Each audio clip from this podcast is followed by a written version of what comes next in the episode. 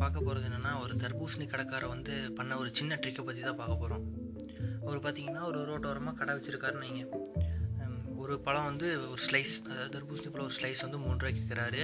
அதே மூணு ஸ்லைஸாக வாங்கினீங்கன்னா பத்து ரூபா அப்படி விற்றுட்ருக்காரு அப்போ அந்த வழியாக ஒரு போகிற பையன் வந்துட்டு தர்பூசணி பழம் வாங்கிட்டு வாங்கி சாப்பிட்லாம் அப்படின்னு போனால் விலையை பார்த்தோன்னே ஓ சரி அப்படின்னு சொல்லிட்டு ஒன்று ஒன்றா ஒரு பழம் வாங்கிட்டு மூணு ரூபா கொடுக்குறான். மறுபடியும் சாப்பிட்டு முடிச்சு இன்னொன்று வாங்கிட்டு மூணு ரூபா தரான். மறுபடியும் அதையும் சாப்பிட்டு இன்னொன்று வாங்கிட்டு மூணு ரூபா தரான்.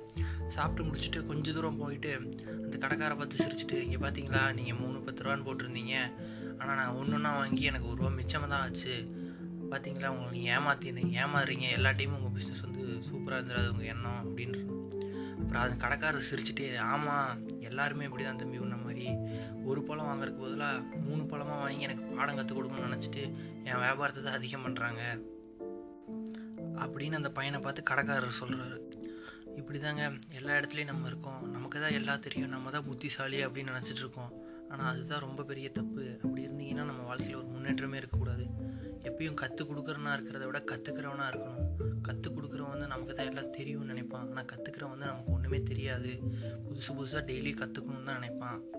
இப்போ கற்றுக்கிறவன்னா எப்படி சொல்கிறது நீங்கள் போய் காலேஜ் ஸ்கூலில் மட்டும் கற்றுக்கிறது இல்லை நீங்கள் பார்க்குற டெய்லியும் நடக்கிற விஷயம் பார்க்குற ஆளுங்க அவங்கக்கிட்ட இருந்தே நிறைய விஷயம் கற்றுக்கலாம் எவ்வளோ தான் ஒரு ஆள் தப்பாக இருந்தாலும் அவங்ககிட்டயும் ஒரு நல்லது இருக்கும். எவ்வளோ தான் ஒரு ஆள் நல்லவனாக இருந்தாலும் அவங்ககிட்டயும் ஒரு சின்ன தப்பு இருக்கும். நீங்கள் அதுலேருந்து எதை எடுத்துக்கிறீங்கிறது தான் இப்போ இந்த கடைக்காரரை பார்த்தீங்கன்னா அவர் வியாபாரத்துக்காக தான் அந்த மாதிரி பண்ணார். அவர் அந்த ஒரு ரூபா வாங்கி ஒன்றும் பெரிய லாபம்லாம் பார்க்க போகிறதில்ல அவருக்கு அந்த பழம் விற்றா போதும். அந்த மூணு பழம் விற்றாலும் அவருக்கு மூணு தான் அந்த பத்து ரூபாய்க்கு மூணு வாங்கிட்டு போனாலும் ஒன்று தான் அந்த ஒரு ரூபாய்ங்கிறதுனால அவருக்கு ஒன்றும் பெரிய லாபம்லாம் வந்துடாது ஆனால் அவருக்கு அந்த பழம் விற்கிது எல்லோரும் வந்து நினச்சிட்றாங்க ஒன்றுனா வாங்கி இவர் வந்து முட்டாள்தனம் பண்ணுறாருன்ட்டு ஆனால் அவர் பார்த்தீங்கன்னா அவர் தெளிவான இதில் தான் இருக்கார். அவருக்கு அந்த லாபம் வந்து பழத்தில் மூணு ரூபானா ரெண்டு ரூபா லாபம் இல்லை ஒரு ரூபா லாபம் கிடச்சிரும். அது போக தான் அந்த எக்ஸஸாக ஒரு ரூபா. ஆனால் அது யாரும் யோசிக்க மாட்டாங்க. இப்போ அந்த பையனுக்கு பார்த்தீங்கன்னா அவன் ஒன்று சாப்பிட்டாலே போதும். சரி மிஞ்சி போனால் ஒரு ரெண்டு சாப்பிட்றேன்னு வைங்க ரெண்டு சாப்பிட்டாலே போதும். அந்த மூணு எக்ஸ்ட்ரா வாங்குறது வந்து இவருக்கு பாடம் கற்றுக் கொடுக்கணும். இவர் வந்து முட்டாள் நம்ம பண்ணணும் அப்படின்னு நினச்சி பண்ணுறான் ஆனால் முட்டாளாகிறது பார்த்தீங்கன்னா அவன் தான் அந்த இடத்துல. அதை அவன் உணர மாட்டான். இதுவே அந்த கடைக்கார சொல்லாமல் ஆமாப்பா அப்படின்னு சொல்லியிருந்தா இவன் ஒவ்வொருத்தங்கிட்டையும் போய் சொல்லி ஒவ்வொருத்தனும் இதே மாதிரி பண்ணுறதுக்கு வருவான். அப்போ அவருக்கு இன்னும் தான் சேல்ஸ் அதிகமாகும். முட்டாள்தனம் வந்து சின்ன விஷயத்தில் அதாவது நீங்கள் பண்ணுற தப்பை நீங்கள் ப தப்பு தான் பண்ணுறீங்கன்னு ஏற்றுக்கிற வரைக்கும் நீங்கள் அதே இடத்துல தான் இருப்பீங்க.